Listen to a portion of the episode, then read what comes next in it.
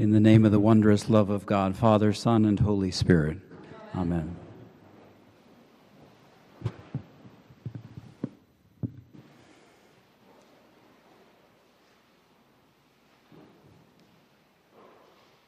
This uh, section of Paul's letter to the Philippians, known as the kenotic hymn, the, the hymn of self emptying love, is thought, as I think I've said many times before, to have been a, a hymn sung by the earliest Christians, even before there were scriptures, New Testament scriptures. If you followed someone who had traced the, the ichthus in the dust with the toe of their sandal to the unremarkable door of the local village butcher's house, whispered the password in Aramaic. There's Maranatha. Maranatha, come, Lord, come, Lord Jesus. And if you were secreted inside, chances are a version of this hymn would be a part of the worship. And what's more, if you asked one of these ragtag followers of Jesus, who is this Jesus fellow you follow after and call Lord? What is this wondrous love? Chances are they would reply not with a creedal statement, not with intellectual arguments. They would reply by singing this song this kenotic hymn, humming the tune of the loosening, dancing the jig of the great unbinding. Who is this Jesus we follow and call Lord?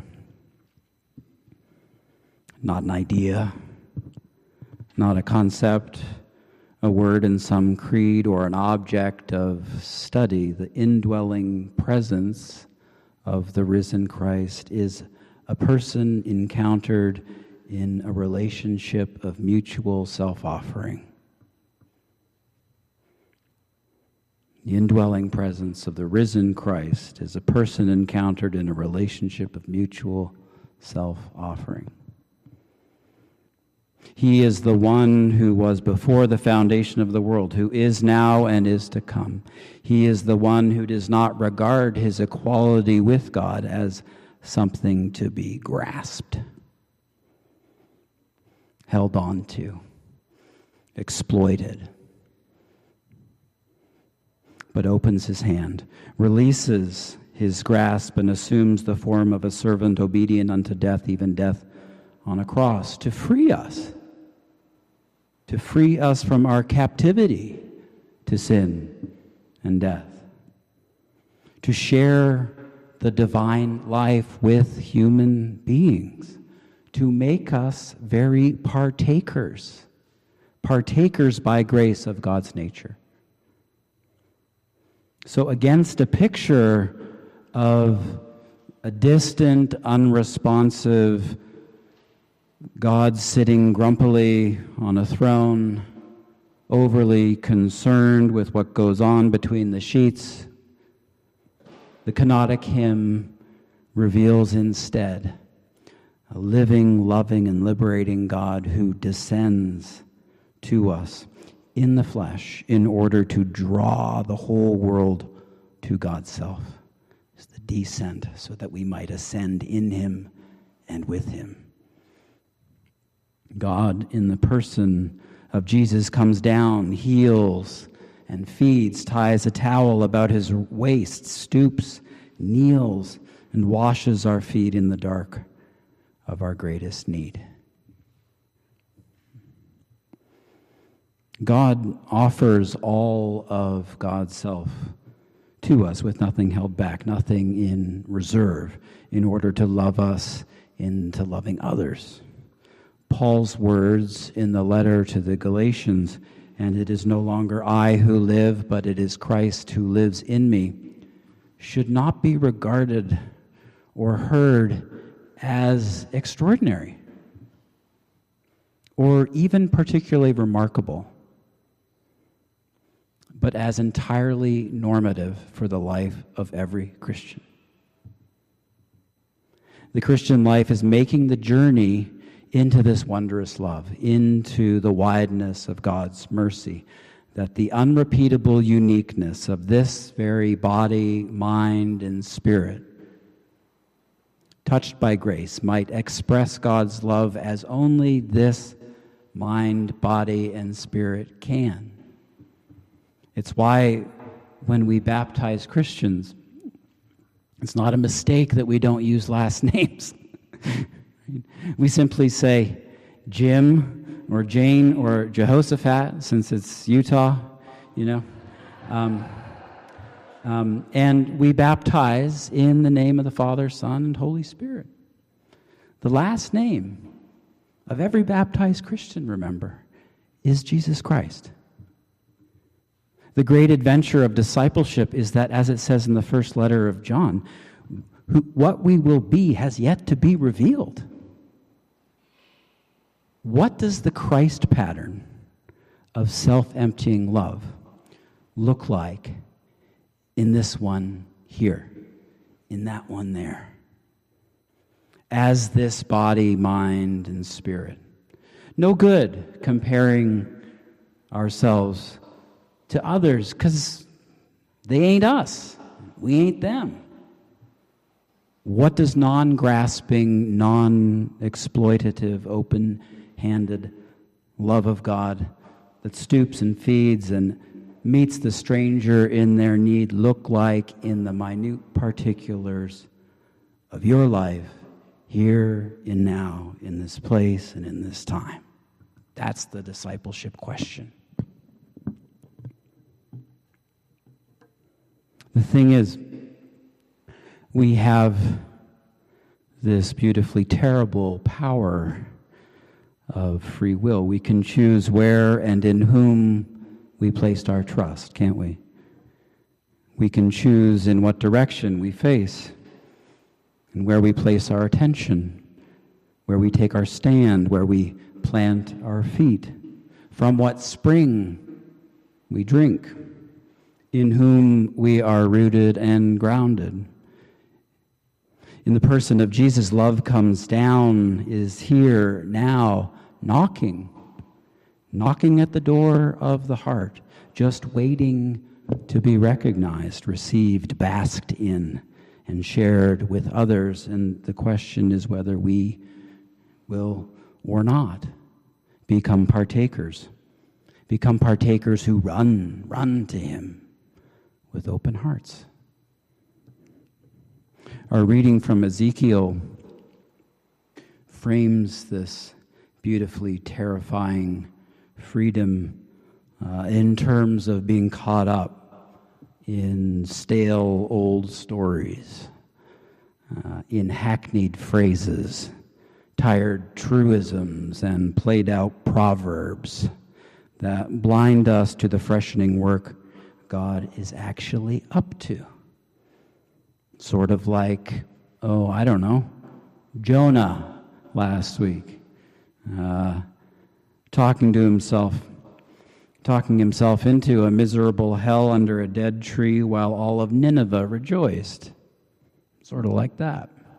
Sort of like Joseph's brothers fearing retribution, where there was only washed, clean baptismal waters and forgiving tears and I will take care of you and your little ones.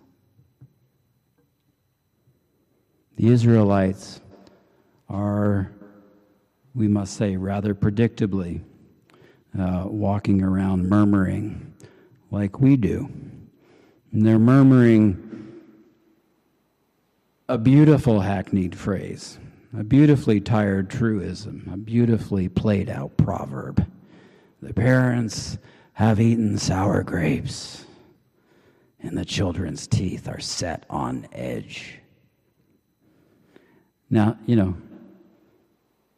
try saying that five times to yourself and see how it makes you feel. The parents have eaten sour grapes. The children's teeth are set on edge. Right? Do that five times before you wake up and get out of bed, and you're sunk before the day's even started. Contracted, fixated, identified with the story of what do you know? Fear, scarcity, and lack. It's a story that makes them actually fearful of a God on whom they blame their own bad behavior, projecting it outward as punishment rather than facing the uncomfortable truth about themselves. Who's unfair? the incredulous Lord asks, echoing his question to pouty Jonah last week. Is it right for you to be angry? Or as my children would say, seriously? They always add dad at the end of that. Seriously, dad. But the discipleship question again is this Who or what is here when that story is seen through and released? Come and see, take and eat. Get yourselves a new heart and a new spirit, for I have no pleasure in the death of anyone. Turn then and live. Drop the storyline and enter into Jesus' warm embrace. Divine birth, human birth. Really? Seriously? Are we going to pen Jesus up in a cabinet of arm's length intellectual curiosities? Or are we simply going to let him love us? You might remember in the Book of Common Prayer, that prayer for a bereaved person that reminds us, helpfully, I think, that God does not willingly afflict or grieve the children of men. God's only desire is to come to us, to stoop, kneel, wash, and feed us in the darkness of our deepest need. And all that is required is that we, in imitation of the unclenched blessing hand of Jesus, open our hands and receive. We turn from trying to secure our happiness, our self image, and identity in things outside of ourselves, in relationships, possessions, changing circumstances, our fickle health, substances, the list goes on and on. And we return in rest and trusting surrender to the Lord, who is indeed our crag and our stronghold, our strong rock, our castle to keep us safe in times of trouble. We go to the vineyard even if we said we wouldn't in a fit of go it alone peak. We turn from trying to secure our life by our own frantic efforts and instead offer ourselves open handedly, just as we are to God. Into your hands I commend my spirit. Certainly we let go and let God and release our grip on diminishing stories, but we also engage in a wholehearted giving over of our entire being into God's hands. We change our minds, we repent, we turn from self centered seeking and return to God's vineyard. God's vineyard, incidentally, where the work is a lot more like play in the company of old Easy Yoke. Why wouldn't you go? This is really the essential dynamic of the Christian life, the wonderful exchange of which St. Irenaeus speaks. The God who pours God's self out for us elicits in us a similarly patterned pouring out of self offering. You might say, actually, that the kenotic hymn is an earworm or a catchy tune sung not only with our lips but with our lives, the open handedness of God in Christ through the Holy Spirit opens our hands as we are built into the kingdom, one forgiven enemy at a time.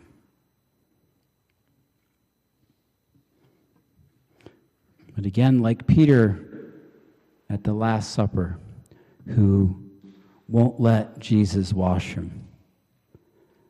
Self sufficiently, self sufficiency rather, dies hard, doesn't it? For all of us. We say we'll go to the vineyard, where all we have to do is play in the company, company of easy yoke Jesus, but we don't. And perhaps this is what makes the Christian path so simple and yet so challenging. We don't really have to do anything. We have to become perfect receivers to let ourselves be loved, which is the Father's will from before the foundation of the world, after all to be held holy and blameless in God's sight. Already done. But we, we clutch. We grab, fuss, fix, fiddle, hold on, thinking we know better than how God does. We know better how things should go. And then we find ourselves miraculously locked in a litany of complaint. Right? The parents have eaten sour grapes, and the children's teeth are set on edge. That's what we do. No one quite gets at this like Ruth Burrows, who turned 100 years old on August 18th. So happy birthday, Ruth Burrows. Uh, it's the pen name of a British Carmelite, Sister Rachel. She reminds us if the heart of Christianity is the God who gives nothing less than God's own self, which it is, right? It follows that the fundamental stance a Christian must take is that of receiving Him.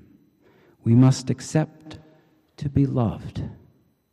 Allow God to love us. Let God be the doer. Let God be God to us. Can we let ourselves be lavished by this wondrous, wide, merciful love? The risk, of course, is that in all the sour grape busyness of serving God, doing things for God, and offering God something with our teeth set on edge. We'll never admit to that, but that's how we do it. Uh, we miss. We miss the stunning fact that God loves us first. That while we were yet sinners, Christ died for us. That there is no strange country to which we can stray into which Jesus won't journey and offer us his very body and his very blood. If we would just, for a moment, stop munching pig pods. Maybe the gospel is telling us that it's as simple as opening the hand. Maybe it's as simple as letting ourselves be loved and everything else takes care of itself.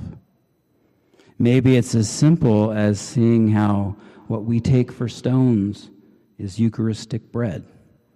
And the only thing to do is to give humble thanks for the gift of what miraculously is. Maybe, maybe that, that is the song Christ is singing and dancing right now in our hearts and we've just never heard it over all the chatter. Amen.